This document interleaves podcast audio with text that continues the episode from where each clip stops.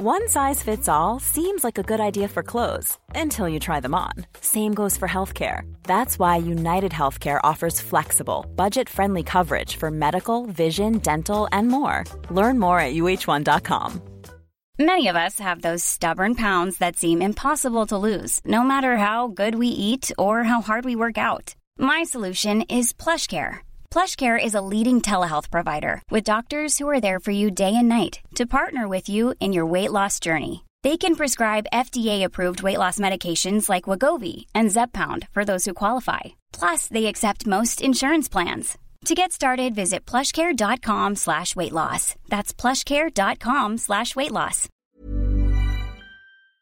This episode is brought to you by the Center for Addiction and Mental Health here in Toronto. Cutting edge, state of the art, compassionate facility. Right now, it is Mental Health Awareness Week. This is the time when they need you most. This is the time when you can make a real difference when it comes to doing something about the mental health crisis and the devastating opioid epidemic, the overdose epidemic that we're currently experiencing, losing 20 people every day. They need your help. Donate at camh.ca slash Canadaland to help CAMH treat addiction and build hope. This episode of Canada Land is brought to you by Douglas, a mattress that is trusted by more than 200,000 Canadians from coast to coast to coast. It's a great mattress at a very reasonable price point. Comes with a 20-year warranty and a great deal for our listeners. Douglas is giving you a free sleep bundle with each mattress purchase. Get the sheets, pillows, mattress, and pillow protectors free with your Douglas purchase today. Visit douglas.ca slash Canadaland to claim this offer.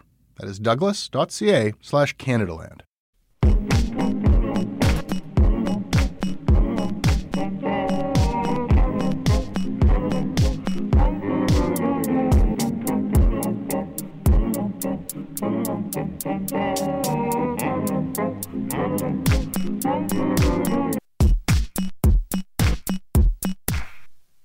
What happened in New Zealand last week happened here first.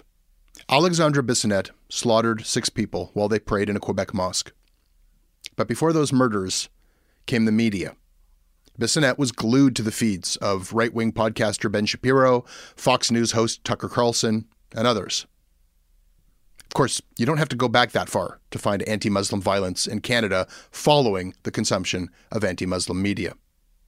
Just this past October, Somebody tried to burn down a Radisson hotel here in Toronto after the Toronto Sun published a column by Sue Ann Levy identifying that hotel as the place where hundreds of asylum seekers were being put up by the government. Sue Ann Levy described the hotel, which she had not visited, as kind of like a debased hellhole, trashed by ungrateful, illegal migrants who had turned it into a quote, filthy zoo. Memorably, she reported that goats were being slaughtered by these illegals in the hotel bathrooms. Her source for that was an anonymous review left on TripAdvisor. That was all false, of course, but nevertheless, about two and a half hours later, somebody stuffed a rag into a gas canister and went to that hotel and lit it on fire in a third floor hallway. A maintenance worker got there before the blaze got too bad, kicked the gas canister into a concrete stairwell, and extinguished it. To be clear, this was an attempted murder of 577 migrants, most of them Muslims. And that was a column in the Toronto Sun. Yes, it's a right wing tabloid, but it is also a mainstream newspaper published by Postmedia, the biggest newspaper company in Canada. A company that is about to receive millions of dollars every year in federal subsidies. Now, based on their actions, that company simply does not care. The Toronto Sun quietly corrected the goat detail, left the rest of the piece up. The date on the column has been curiously changed. It now says that the column was published a day after the attempted firebombing, which is simply not true. There is no indication that Sue Ann Levy was censured in any way for that column, and she has continued on with much of the same, as have many other Sun columnists who regularly target Muslims. Levy has mocked her critics. She has shrugged off any responsibility for what happened. She has doubled and tripled down. She is defiant. What the hell do you do about something like that? What do you do when the largest newspaper company in the country turns against some of the most vulnerable people in the country? Using rhetoric and lies to paint a bullseye on them, even going so far as to tell you where you can find them. Now, what I'm supposed to do is hold the media accountable. It hasn't worked. I've asked the Toronto Sun's editor in chief, Adrienne Batra, to be interviewed on this show about that story and about a lot of other things that she's published. She won't do it. An editor in chief is supposed to be where the buck stops. This is the person who is ultimately responsible for everything that a newspaper runs. But she simply said, no thanks. I confronted Postmedia's CEO, Andrew MacLeod, about that column and some other stuff earlier this month when we were together on a panel on TVO's The Agenda with Steve Paikin. He ignored the issue entirely and attacked me instead. He said that I was creating narratives and that I was inaccurate. He said that he didn't have time to explain what specifically I was inaccurate about. So, what do you do? Unless you think that the Sun has broken Canada's hate speech laws, which is pretty damn hard to do. You basically have to explicitly call for violence against a group. Unless you think that they've done that, there is really only one thing you can do you can complain to the National News Media Council. And a lot of people have. About that goat column, for sure, but about many other stories as well. Stories published throughout Canada's news media. The Council's mission is to, quote, promote an accountable Canadian news media and a responsible news readership. Their legitimacy is recognized by dozens of news organizations, including this one, who sign on with them and pay them annual dues to take complaints about us, analyze those complaints, and issue rulings. When the buck does not stop with editors in chief, or even with CEOs, it stops with the council and the council joins me in a minute. Wait for it.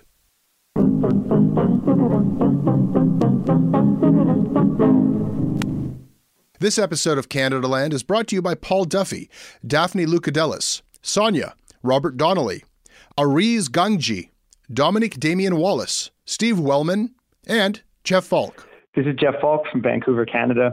I'm a successful slacker.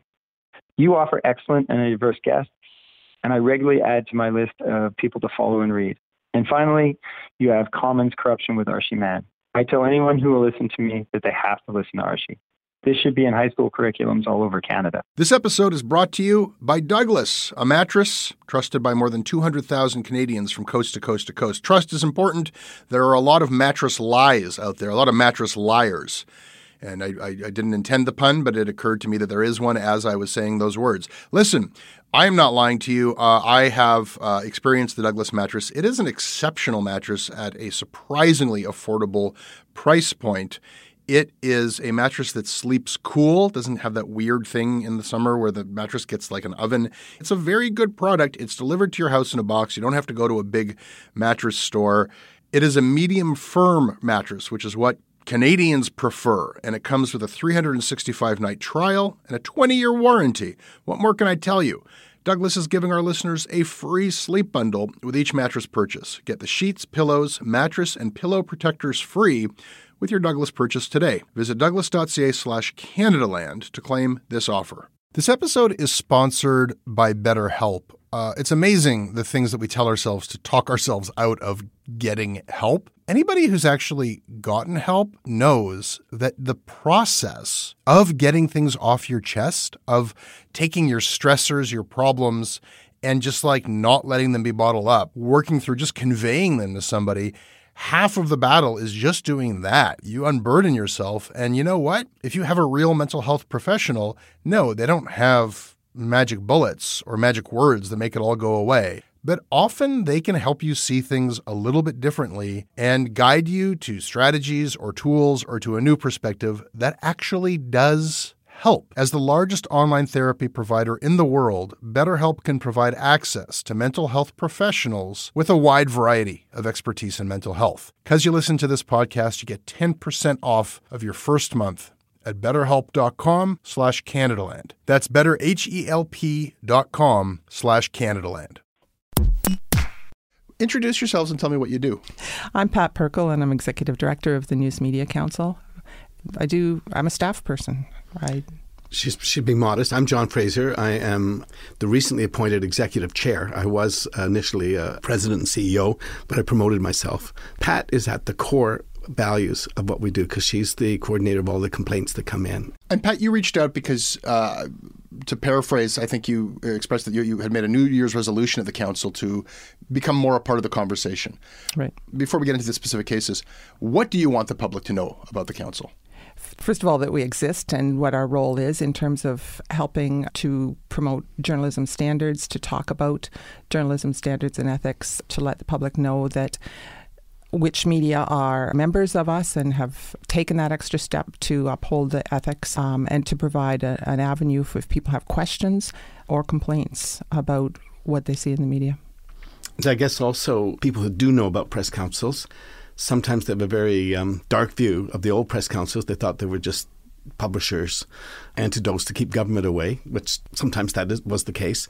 But one of the and things still, and still is to some extent. It is, but one of the things we've been trying to do is to diversify the membership so much that no one, no one group actually yeah. can claim us. So that's why we've got an academic initiative. Why digital media is coming on so big and important to us. So, and and also the old-fashioned paradigm of newspapers is, as you know, changing. I think that's the polite word. Mm-hmm.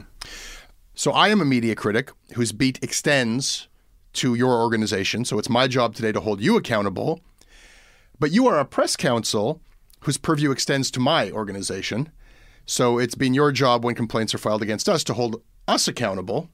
But in addition to that, and however, it is arguable that my interest in holding you accountable could arguably be compromised by the fact that I also have a competing interest in maintaining your legitimacy, because after all, we are a member organization and we want to be able to say that we're a member in good standing of a respectable organization. They do a fine job of holding us to the highest journalistic standards. And at the same time, it is arguable that your interest in presenting yourselves as an independent arbiter of, of, of Canada Land's journalistic standards, that that is compromised by a competing interest that uh, you have stated that you, you, you feel like you should be promoting your organization and you want to be on a podcast so that more people know about what you're doing, which means that you now have a stake in our legitimacy.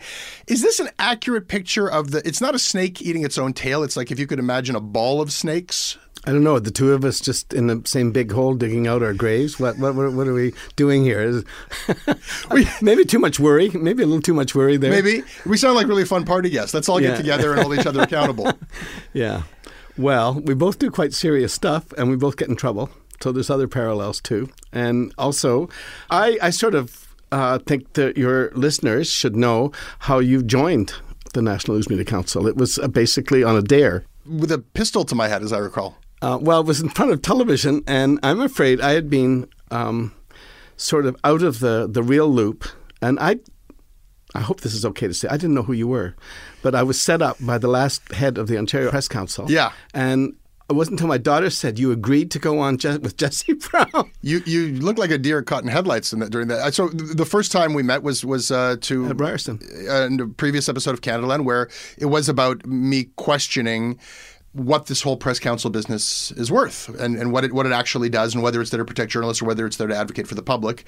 And I think you did very well under the circumstances and ultimately turned it on me and said, I'll offer you a membership for a dollar a year. And I think the rates have since gone up a hundredfold. They have for you. Um, but usually there's lunch involved too. Um, but what you in fact said was that under no circumstances would you ever join anything as stupid as a press council. Yeah. But for the purposes of the interview, why don't you try and sell me?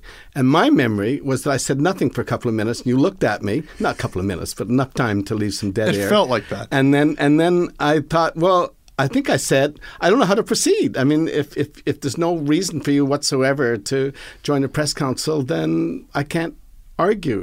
So I, I then, just on the spur of the moment, offered you, because it was my first three weeks in the job, I offered you a $1 a year a chance to try out. And I'm really glad you did accept it. I don't think we've had that many people write us. We've had a few, mm-hmm. um, and you deal in a very muscular way with complaints, but we've managed to retain a relationship. But it could well be that we will have harsh words for each other at some point down the road. Uh, But press councils aren't just something we dreamed up. Press and media councils exist. And many follow the same type of model that, that we do. And the purpose is always to to help maintain. I, I don't see anything nefarious in looking at each other's standards and trying to promote the best journalism that one can. First of all, you found my Achilles heel because I, I, I can't say no to a bargain. But uh, it's worked out for us in that we can warrant, and we do, that we, we give a damn if we got something wrong and that we are accountable. Yes. Uh, if you bring something false to our attention, um, we'll take it seriously, and if we need to, we'll correct it. But that is asking people to trust us that we take things seriously, and it, it is it is beneficial to us to be able to say, and we are a member in good standing of the National News Media Council, and if you're unsatisfied with our response to this, you can take your complaint to them. And why that benefits us and your other organizations is because that's something people can do before they go call a lawyer. And, and in fact, if they take the complaint to you, they can't call a lawyer. It's it's it's in That's lieu the understanding, right? Right. So I can see how, I mean, from the, this was sort of my argument in, in our first encounter was I can see how this benefits the press. How does this benefit the public? And there is an answer to this. Well, the answer is that when there is nowhere to go, Yeah. resentments build up, mistrust builds up, inequality of balance that's really not helpful for our desire for expre- freedom of expression. So it's to, to equalize, it's to prevent a tyranny of the press. Mm-hmm. It's also to prevent legislation that might be invoked if there's a feeling that the press has a power and the public has no recourse. I think I understand the tension and, and the challenge that you guys have because you do need the public to see this as something available to them and, Right. and recourse they have. And we're increasingly having a conversation about journalistic standards and ethics. It's become a mainstream thing that people are debating every day. And, and the idea that the press is sort of out of control is something you'll read on Facebook and comments. Everybody seems to say that. But the actual level of literacy as to what journalistic ethics and standards are, arguably it's kind of low. And I, I imagine you also have an interest in trying to raise the literacy. I think that part of the tension is that even when you do the job right and uphold your journalistic standards, the results are so often unsatisfying to the reasons why people get angry about news stories. Hmm. I think the best way for us to explore that is by talking about some of these cases. Sure.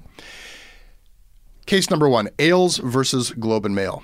I think it's interesting also that they are presented as like legal dockets, whereas more people would know what we're talking about if said, oh, it's the one about that terrible Margaret Wente column. We call it that terrible Margaret Wente call. I'm it's being, not uh, very neutral, no, is it? if you- if how, you- can, how can we if be the headline, seen as sorry, that's how I would present it. I'm sorry. and you know, what, I'm not trying to tell you how to do this. There's Canada Land and there's. Uh, I think that the headline of the of the piece in question, in fact. You mentioned the publication and the headline of the piece, but you don't mention the name of the journalist. So if everyone's furious about a Margaret Wente column, and some months later a ruling comes under the headline Ailes versus Globe and Mail, there's a, a bit of a classification issue there. On that point, Yes. when people are angry as hell, what they generally want is punishment. We're the worst place to go to for punishment. Our job is to correct things, not to whip people in public. And that's one of the misconceptions of what we're able to do. We're there for journalistic standards to correct mistakes.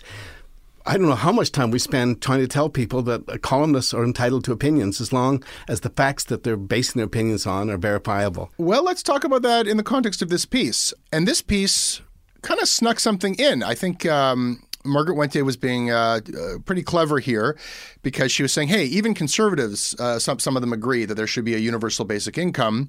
Oh, what an unexpected take from Margaret Wente to be advocating for some form of the welfare state. And, and she bases pretty much the entirety of her argument on uh, recent comments by the author of a book called The Bell Curve no mention is made of why the bell curve is as controversial as it is in the Margaret Wente column. I think she does refer to it as an unfairly maligned book. Anyone who's uh, at all familiar with the bell curve knows that this is a foundational text for people who are trying to reassert the idea that some races are inherently smarter than others.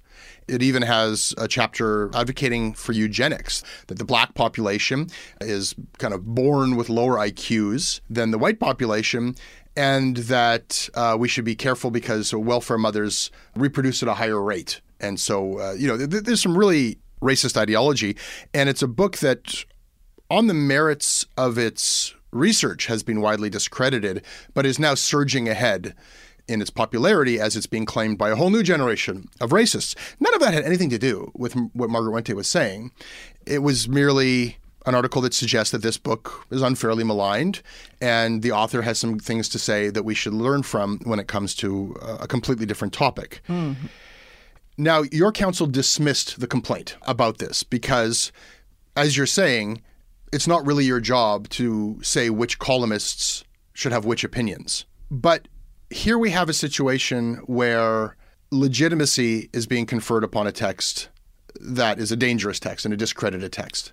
And, and I feel like almost skillfully and willfully she has like skirted. If she had cited any of the debunked information in that book, perhaps there would have been some recourse within your methodology mm-hmm. to say your source is no good.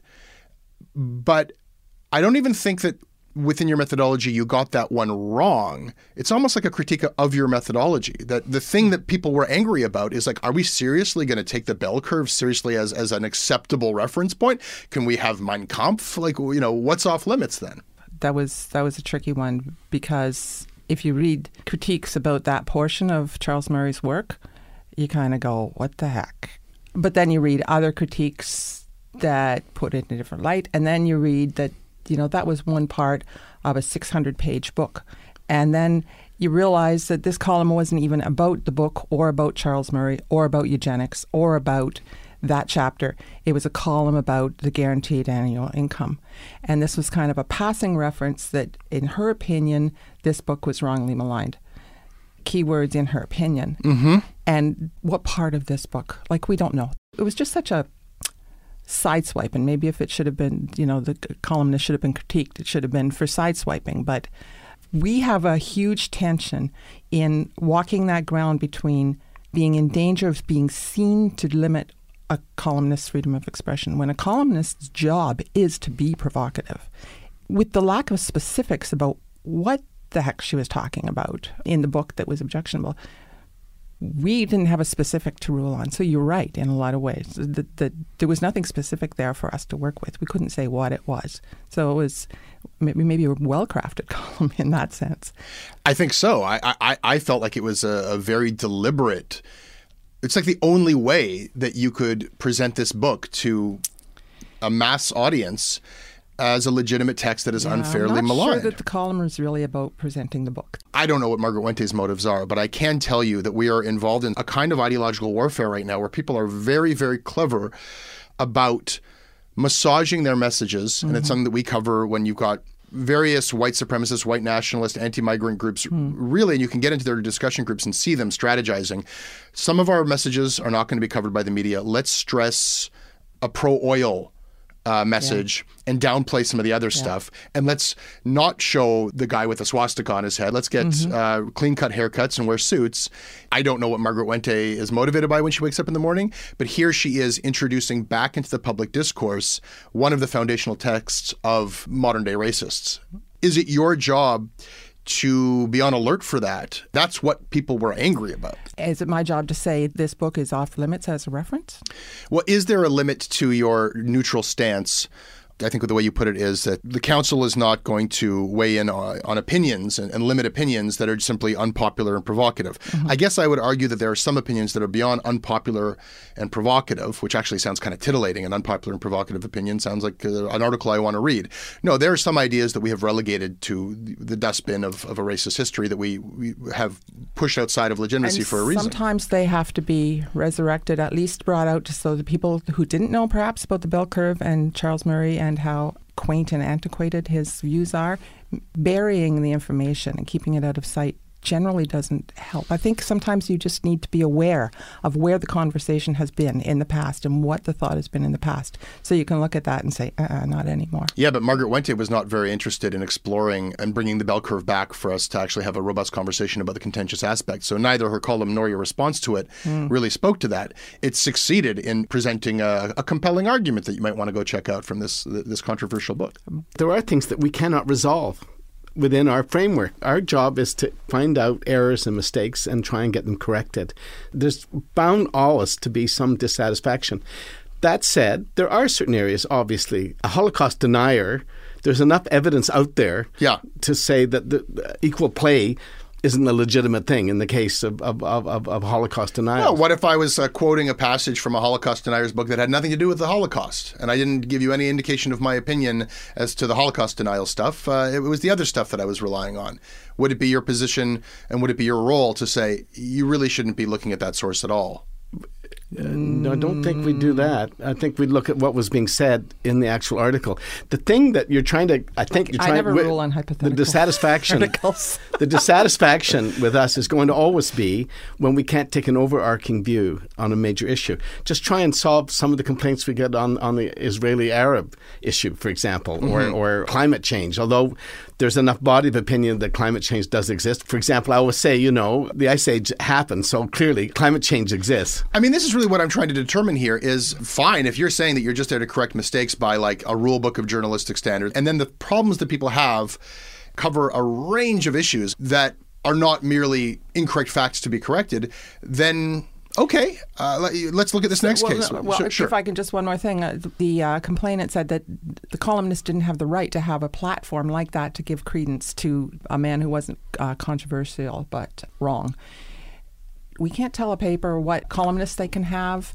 The answer, and I'll probably go back to this a few times, isn't to shut down the conversation, but to offer the opportunity. Okay, so submit an op ed, submit a letter to the editor, get the information out there, clarify what's wrong with this guy. Like, get more conversation and debate going. the answer to bad speech is good speech.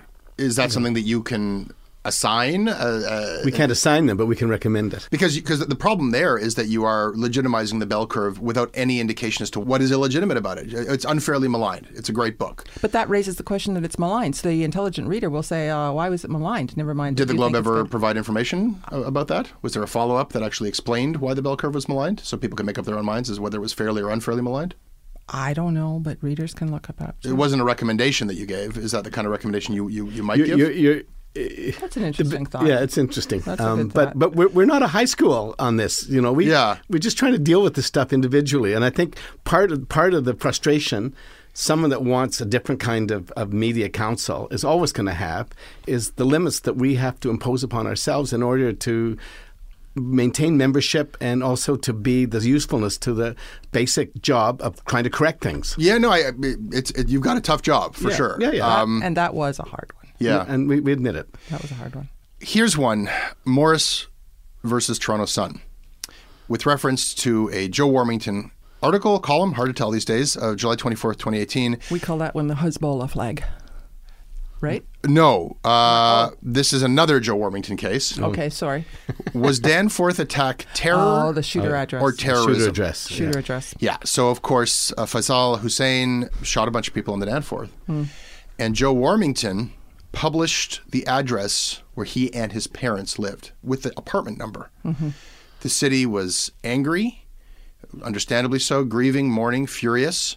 The parents of this uh, murderer, I mean, they were already being accosted by the press, which I think is, is legitimate. People wanted information and answers. Mm-hmm. But anyone who felt like this was not a mentally troubled lone wolf who thought that maybe there was a family that had something to do with this or a culture or a religion now was in possession of the address and apartment number.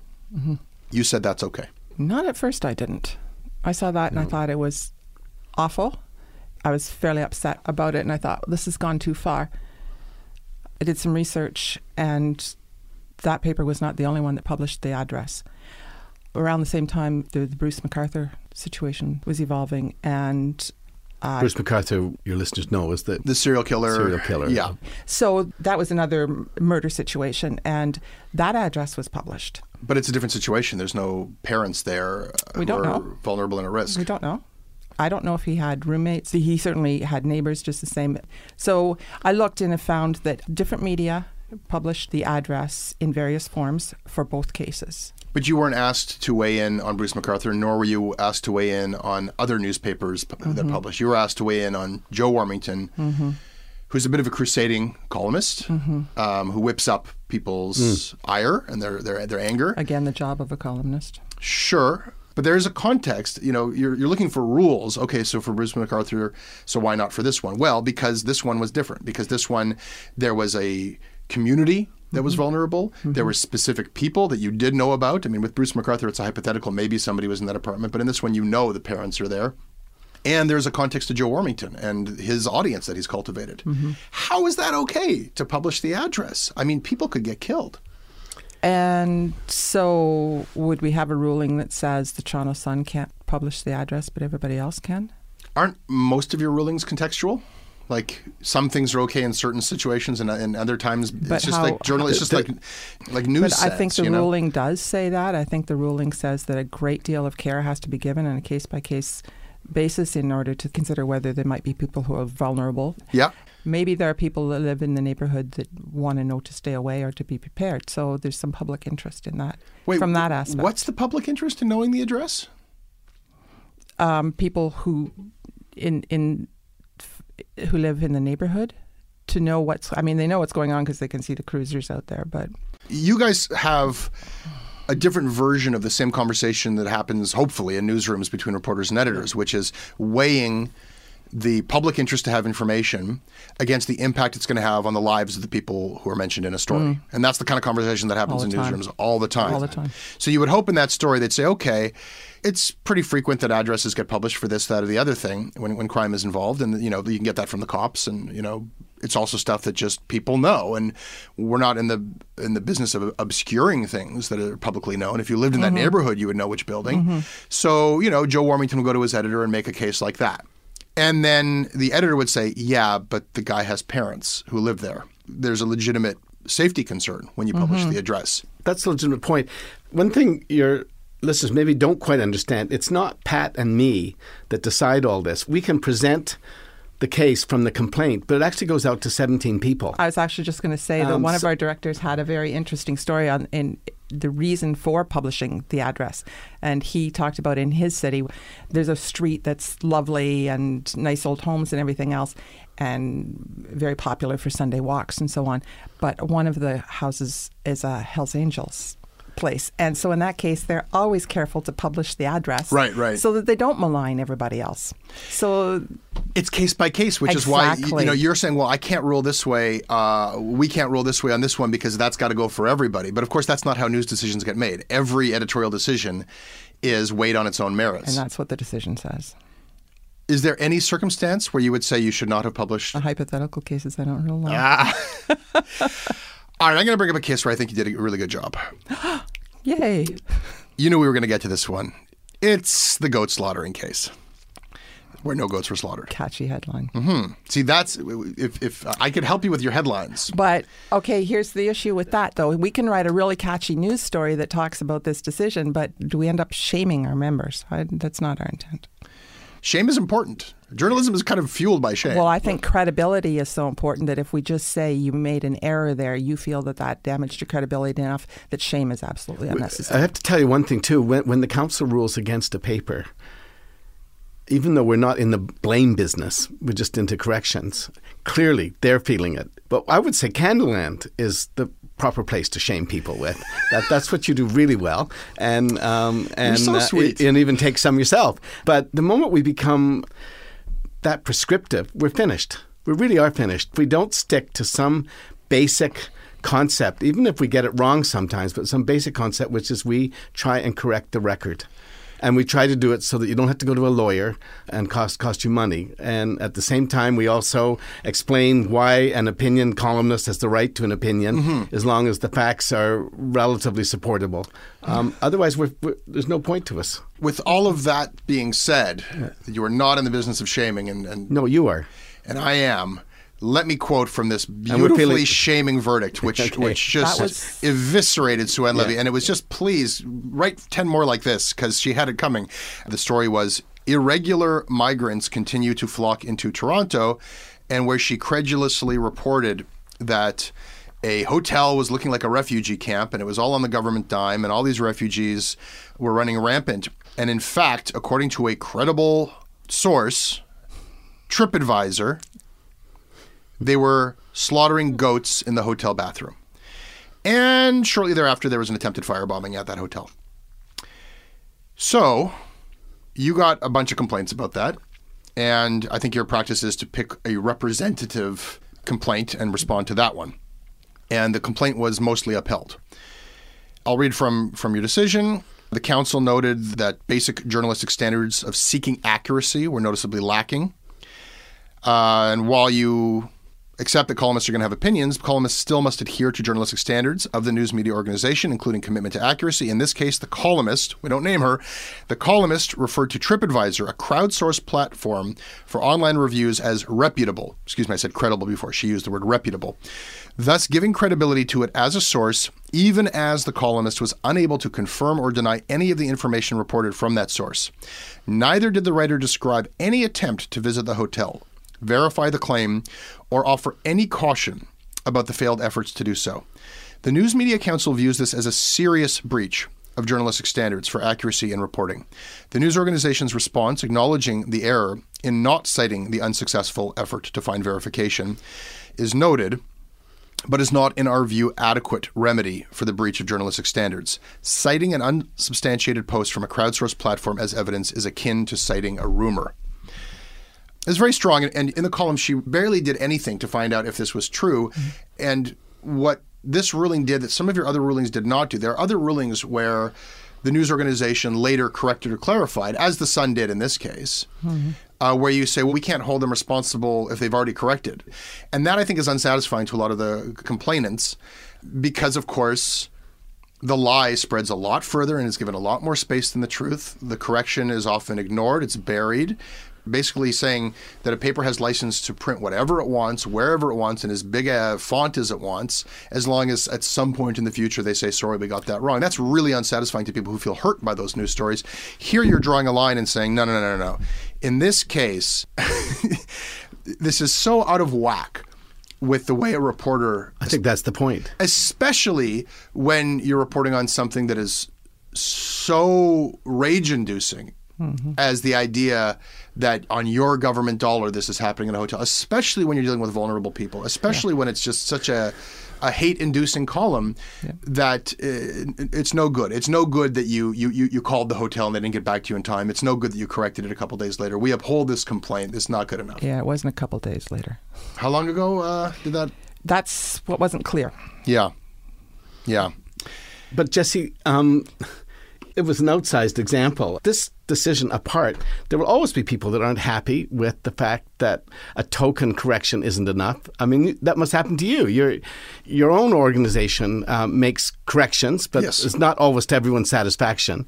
No. So you know exactly no. that. We, but, we generally try to do better than the papers that we criticize and and do the correction on the same platform where we yeah. make the mistake. But it's it's if it's a minor thing, we'll just add something to the show notes. And I'm sure some people think that we're trying to bury something. In this case, there was a lot wrong. This was a bad example of something that just failed to be journalism.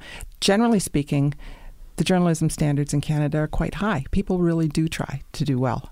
You talked about censure. I object to that word a lot of the time. We our, our business isn't to censure. Generally speaking, our job is to remedy, as John said, and to educate. Because, as I say, Canadian journalism is pretty pretty good on the whole. When we come across something like this, this deserves censure. Here's the problem with the ruling that would I otherwise quite enjoyed.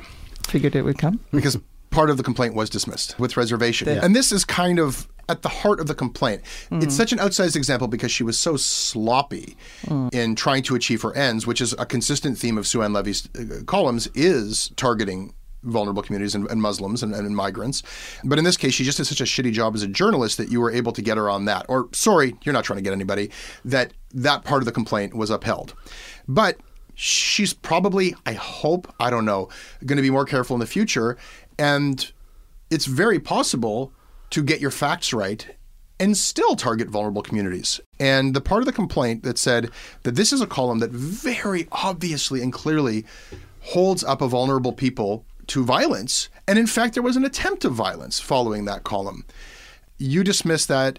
I'll paraphrase saying that uh, the column clearly did not suggest that anyone commit violence against refugees if you have to actually say, here's the hotel, look it up, this is going on at the hotel, you don't have to say, go there and firebomb it. There are violent, awful people out there. Mm. But if you are counseling violence, that's a criminal offense. And that, that is. Does it, does it have way. to go that far before before you can say that that, that complaint is valid? So we have credibility to maintain as well, right? And we have journalism to uphold. So again, if if people want us to wade in and label people as racists, I feel that kind of pushes my job description pretty far because I'm, it's not my job to label people. It's my job to look at the journalism. And so the way we thought we could have a defensible decision was to look at what was behind, what made people think it was racist. Mm-hmm. And in our view, and the view of the directors, what made people think it was racist was by repeatedly calling these people illegal. Yeah. Without any basis. Some of them may have been, but to call all of the people illegal with no evidence that Yeah. they were illegal and to do that repeatedly, that was the journalistic failing because that's that's not accurate and and it's not good practice to use inflammatory words with a vulnerable population, as the decision said. And so that's the aspect that we could deal with. It's within our mandate. And then again, leave it for people to come to their own conclusions about the writer. The difficulty here consistently is that you know throughout the history of, of racism it's spoken in code and dog whistles and you're mm-hmm. trying to find something solid and the sand keeps you know slipping It through your fingers but So- we've identified one of those dog whistles, And- so and people here can we be are right educated now. to look out for it. That's the that's Here the, we are what carrying we on the do. conversation, and you're getting to say everything. Absolutely. I thought it was a very strong ruling. I thought it was probably read by a fraction of a fraction of a fraction of the people who read the original article. Unfortunately, And I think that not naming Sue Ann Levy as consistent with your practice, if you're looking for tips as to how to get the public more engaged with this stuff, name the reporter. but do you want to talk about that a little bit? Yeah, I- all right. I want to return about- to this one because there's another aspect of this, but let's talk about sure. that. Let's, why don't you name the journalist? The journalist theoretically has an editor and an editor above that. Theoretically, and being so operative word here. why would we and a publisher. and a And a- publisher Uh-huh. news media are responsible for the content they publish so it's the news media organization that's responsible for that. We don't know how many eyes and hands that an article went through. So sometimes errors are introduced in editing. So it wouldn't be fair in that case to blame a journalist if an error were introduced. And how do we know we trace that through? So we put this through um, the lens of it's the responsibility of the news organization. Also, we don't want somebody to be left hanging all on their own because of something they've done in the course of their job. Yeah, I get what you're saying. Let like the masthead publish this. The masthead is, is, is who you're holding responsible. Of course, the Quebec Press Council publishes the names of journalists. They're a different animal than we are. Yeah. I mean, this is what I have to do when you publish your rulings. They come out and it says, "Here's this one. It's uh, Joe Blow versus uh, you know the London Free Press." I have to click on that link, go into the ruling, find the headline of the piece that's in question, Google that, and then read the piece. Then I come back to your ruling to find out what it's about. It's not a very user friendly. Yeah. Who's going to do that unless it's your job to do it, which it is for me. But Yeah. So Australia uses the same method that we do. They they have a narrative. I would want to think hard about like, attaching. I don't think you even link to it. Do, do you link to it in the piece? I have to do the googling because it's not. There's not a hyperlink. Yeah. I would have to think about whether that's a good idea, depending on what the ruling is. We might not want to really give that article much more Currency. visibility. Well, that kind of works at odds with what you were saying earlier, which is that if we're, you know, uh, having a rigorous conversation is part of the value that you provide. I mean, how can we even? How, how do I know if this is a good rule Mm-hmm. Do you or want not? that that article to that column to be recirculated in the decision? I, I, if it's out there, and uh, then yeah, I, I- I think basically, I don't know. Either you want this stuff to be part of the conversation, you want your rulings to have have as, more readers, or you don't. But, if but the, you each, know. each ruling Yeah. get press statement and is tweeted, and so Yeah. the basics of it go out there Yeah. pretty fast. I, I don't think what we do is very different from what other press councils do, but I can we sh- we could we could Our- look at that to figure out our 'cause big, that's our, part of the our big, our big boast is that unlike press councils in this country in the past, we can get a decision really fast. Uh-huh. Whereas in the old days, you waited there four opportunities a year. Look, I'm here to help. No, that's no, it's good. It's good to be challenged. I'm, The biggest problem with that piece and, and the ruling is not anything that you did. The biggest problem is that they don't care. The Toronto Sun doesn't have a public editor, doesn't have an ombudsperson, and does not answer our calls for accountability. A lot of places, if we uh, have things to say, we'll call up, we'll say, come on the show. We'll say to Adrienne Batra, the editor in chief, I've asked her a number of times, will you come on the show? Will you stand by what you publish? She won't. They won't answer questions.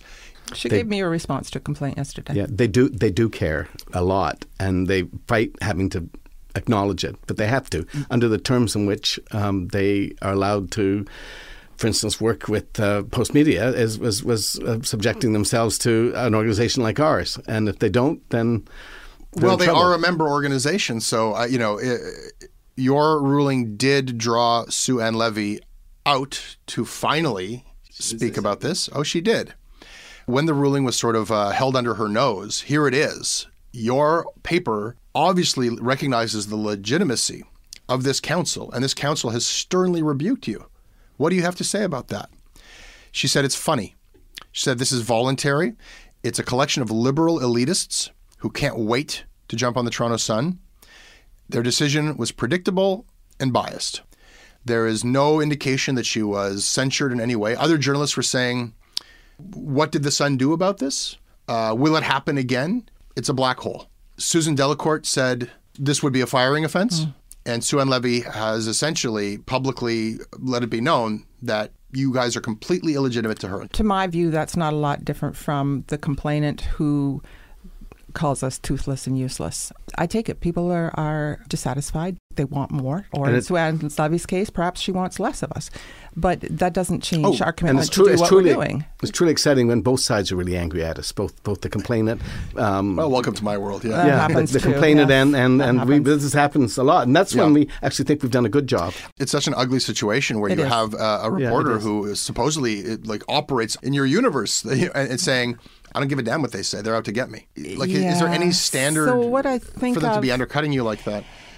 No, I think that we're stronger than one or two critics, or even six or seven critics, or even if one paper really resents having to be a member of us. I think we're stronger than than that person's or that paper's opinion. And they will abide by um, our ruling and, and, and, and print it, or else they will be. Well, can we talk about that for a second? Oh, we went too far there. But they have to print a, a published. Or what? Are we going to cut all post media free? That's not that's not no. reasonable, and that's not. There are good papers in that chain. and There are good editors yeah. who are responsive. No, the Sun got dragged into your purview, right? The Sun, I don't think, was a member, and it was only when they got gobbled up by Post Media, and now. Uh, and there are still some. There's some good Sun papers. The good editors who are responsive and and responsible, and that I've had pleasure in dealing with. Them. You know, in Quebec, when um, Pierre Karl Péladeau's uh, news organization pulled out of the press Mm-hmm. council, they kept on taking complaints against that news organization. And now they're getting sued.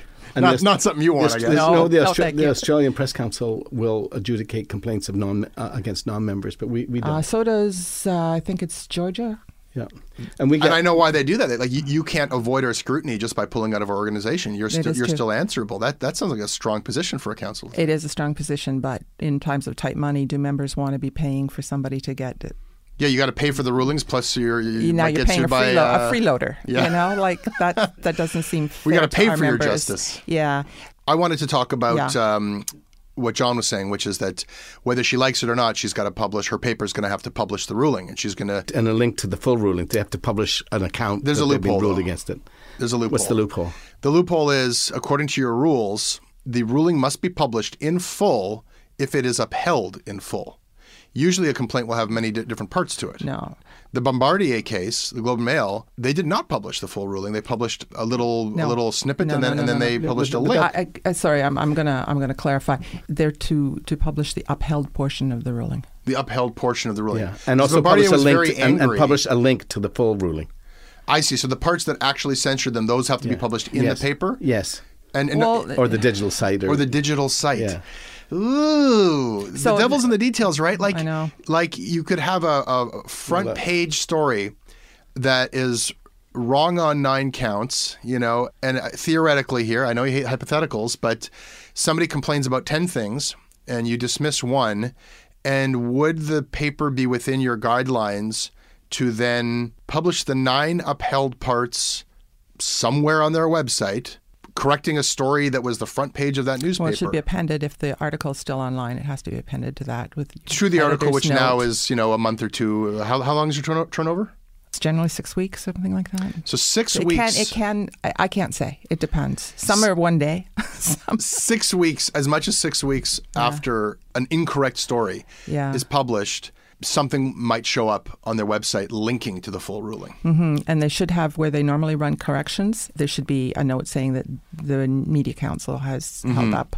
Um, a, and then give the connection. I don't know how you fix that because if, if you were to say you got to put the correction the same place you had the error, they're going to say no. Uh, we're not going to run the front page of the newspaper with a correction. And I think a, a better practice. I think what's considered best practice now is to have a place for corrections. So regardless of where it might have been in the paper that you may or may not have seen, as a reader, you can always go to that site for corrections. It's for it's the first spot I read yeah. in the paper every morning. it's what's been corrected today, and I think I think as a best practice, I support that anyhow because it's consistent. You know where to look for it, and then you can go to the correction and, and the details, and online you can link then to our, our decision if that's what the case and, is. And the reluctance the reluctance of a, of, of a, a news media organization to um, deal with it which they have to do eventually, is also a sign of what, what you want, but which we don't like doing, which is shaming. They obviously feel shame. Yeah. Oh, yeah. I mean, I respect the council because right now I can say that every complaint against Canada Land has been dismissed by the council. And if I'm going to brag about that, then I have to take the hit if somewhere in the future we actually have a complaint against us upheld. And we we see we see that with with our, our other of our members who are really pleased with our decisions some of the time. Yeah. And then suddenly think that we've lost our minds. But can I just say something about about the Sun? Yes. It is a, a unique kind of paper in Toronto right now, and I would like to, as I have done, draw the distinction. There are it's it is not a monolith. The Sun paper is different in the different cities, but it's a big population in Toronto. There's and there's. What do you mean by unique, though? It's it's got a point of view. It's uniquely terrible. I mean, I'm eh, not eh, going to say that. I'm, yeah. but I'm. That's what I people call you. I, uniquely terrible. I've, I've, I've, heard it from fellow members. fellow members who describe you as uniquely terrible. I'm not going to say that. I, I, I we don't, don't, We don't say that. It, that's it, that's nice. It speaks for a point of view whether one likes it or not, that's a part of the spectrum. And the whole point of media and freedom of expression and democracy is to be able to express all those things. Put it out there, you can look at it, you can deal with it. They had so, a cover so comparing just, Andrea Horwath to Hitler. That's not good. It's not good, and it's not something that you could really rebuke them for because it's it, it falls under some kind of other aesthetic. Well, it would depend what the, how the complaint came in. We, we, we wouldn't go out of our way if no one sent us a complaint we're not going to say anything. But I would say, just to get back to the to the wider picture, the Sun is as worth defending as Canada Land. Sorry, but they are, and when they're wrong, uh, and we can show it wrong, either one will do it. But we we don't want to get into the business where one side of an ideological equation or one side of a, of a of a general way of reporting news is better than another, except where it falls into the, what we are uh, we're supposed to defend, which are standards and and and facts. Because most people feel bound in some way from saying these things, it falls to me to say it, to, to, to call the, the Sun out in this particular way. And I say this knowing and liking yeah. some people who work there. And it, yeah, yeah. It, it is possible, and it's been possible throughout the 20th century for, for press standards to fall to the point where a newspaper can become a really toxic and poisonous thing. Most of the things that a paper publishes that leads to it being a source of violence, an instigator of violence, a source of propaganda, a lot of that does not fall under breaking the factual rules of journalism or journalistic standards. Yeah. Some of it does, but a lot of it doesn't. Yeah. I never thought we would see in the 21st century a newspaper do some of the things that the Toronto Sun has done. Mm. And I guess my question to you is Is there anything that a newspaper or a news organization that is a member of your organization could do that would result in you saying, You're out? And, of course, of course let, let, me just. So, is there is there a line? Yes, where and there say, nearly was one, but we actually worked over backwards to try. I won't say what it was, but it was a digital news site that was breaking a lot of rules of basic practice. In in um, well, in that case, it was sort of the same rules repeat the same the same issue repeatedly. same issue being repeated. But we what, worked. Can we, we, worked, what, can we be specific about things? No, no. We brought council members in, and we actually educated him, and uh-huh. he's mended his ways. Um, when I say he, it's a generic he. So, and but just for everybody's he, edification, he the threat. rebel is not a member of your organization, no, so we're not no, talking about Ezra no, Levant. Okay. No. So, to answer your question, I would say again, without venturing into hypotheticals, we do have procedure for terminating membership. Uh-huh. And it would be on conditions of repeated episodes of the same kind of error with no inclination or no effort to learn, or such an egregious egregious thing. And uh, so it goes through a process and it has to be a decision of the board. There has to be attempts to rectify first, attempts to come along, but there's there's a procedure and yeah, because it doesn't do us any good to have somebody that buys our badge and then brings down the reputation of the organization. But the sun's not there yet. No, not, not neither Can are you. I just sigh? Har- Uh, we, we had we had two complaints about you, but because the people that were issuing the complaints decided to go to a legal route, we can't do anything about it. We will not touch anything. But Well- we've had just about as vile things said about you. Which Um, you dismissed. No, we didn't dismiss it. We couldn't deal with them because No, no, you, you did rule on on. Uh, Oh no, I'm not talking about that. I'm talking about another issue, which I'm not going to be specific about. But you probably know what it is. But we couldn't deal with it because the, the complainants went the legal route, and we won't touch anything that goes the legal route. but it I think has there's an there's an implication there that we actually have transgressed in some way that that fell afoul. I mean, it, it's simply a matter of fact at this point that Canadaland has never fallen afoul in any way of the standards of the council at this point, and the Sun has several times. True. I share some of your concern about the direction the sun is going, mm-hmm. but I will defend its right to operate as media within the limits of the law. I mean, it, And, and subject to the fact that they formally abide by our council rulings when, when they come up. and when they don't, it is our prerogative, I suppose, to have this discussion at council and see if Yeah. this member is still a good member. They abide by it and that they, they publish, they, they put it up on their website with the link or whatever, or they'll even put in the paper the correction. But if they don't abide by it in terms of like actually changing the way that they practice journalism, and they don't seem to have a sense of shame, is that really a good member and one that you want to keep around? You know, because it, it seems like it's in bad faith. That's that's the yes, and that's the discussion we did have with one member, as as John alluded to, and that's an option that we have open. You got a hard, hard job. I think it's harder than mine uh, in a lot of ways. yeah, but because it's, it's it is challenging, but it's. I, but it's I don't have to have a formal methodology. Like i if, if it looks like a rat and it smells like a rat, I can call it a rat. Yeah, but you're about the only person in the country that does do that. So, um, I mean, most newspapers will hold back on some of the things that you don't hold back on. That's a compliment. But uh, you're not the normal news service that we see, to tell you the honest truth. We're unique. You're Canada Land. You're unique. So are we. I think that you guys are fighting the good fight and trying to get people more engaged with media literacy and get them more engaged with knowing that they actually do have recourse for bad journalism. Uh, so here's my tip to you: give journalists grades. If you get a complaint upheld against you, it should be a demerit against you. It should be easy to find. You should be able to look up journalists and see what their credibility ranking is like. Rate my journalist. It. Yeah, but but as opposed to a crowdsourced thing where you get a little sizzle pepper next to you if you're hot, uh, you know, which I also encourage if you want more clicks. I, I think that's properly in the venue of Frank Magazine. I think they could do a good job doing rates. They do that, in fact. They're, they're, is this beneath you to, to say this journalist? Yeah. we, we've upheld five complaints against this journalist. Uh, this journalist we have never upheld a complaint against. We could probably do that for you if you want because you put the data out there. But why wouldn't you just do it? um, because I think, actually, I think it would be wrong. Because we're complaints driven, right? So some journalist who isn't good at his craft, but practices in some area where, for whatever reason, um, it's a smaller community, more remote. People don't know about the News Media Council, so the complaints against him aren't registered.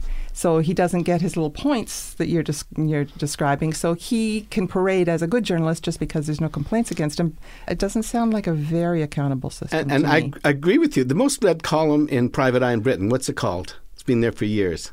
Street of Shame. Street of Shame. And it's it's it's the the weekly uh, repository of all of the all of the. You consider this a tabloid uh, tactic to, to merely No, no, count. no. I think actually, I think it's in, in the proper place there.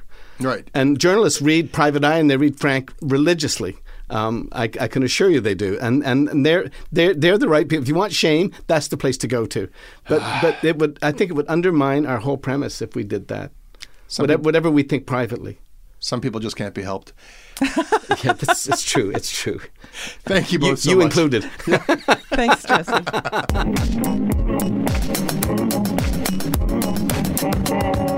That is your Canada Land show. You can email me about it at jesse at canadalandshow.com. I read everything you send me. We are on Twitter at Canadaland. Our website is canadalandshow.com.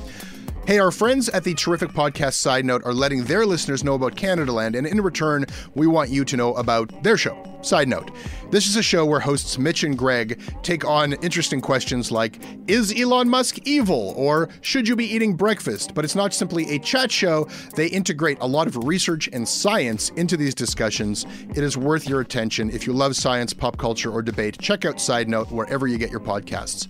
This episode is produced by Kasia Mychajlowycz. Our managing editor is Kevin Sexton. Syndication is handled by CFUV 101.9 FM in Victoria Visit them online at cfuv.ca. If you like or appreciate or value the work that we do at Canada Land, if you want to receive ad-free versions of all of our podcasts, you can get that when you support us at patreon.com slash Canadaland. Please do.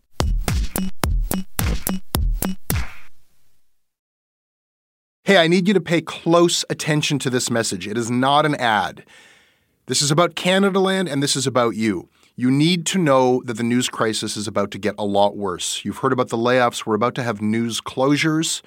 And it's very likely that we're going to be seeing the defunding of the CBC. Where are you going to get your information from? What can you do about this? You can support Canada Land. We need you to. And so for this month and this month only, you can become a Canada Land supporter and get everything our supporters get for just $2 a month. That is an almost 80% discount. The clock is ticking on this. It disappears at the end of the month, and then we will not offer it. We need your support. We need to keep news coverage alive in Canada. Go right now to canadaland.com slash join. And thank you. Even when we're on a budget, we still deserve nice things. Quince is a place to scoop up stunning high-end goods for 50 to 80% less than similar brands. They have buttery soft cashmere sweaters starting at $50, luxurious Italian leather bags, and so much more. Plus, Quince only works with factories that use safe, ethical, and responsible manufacturing. Get the high-end goods you'll love without the high price tag with Quince. Go to quince.com/style for free shipping and 365-day returns.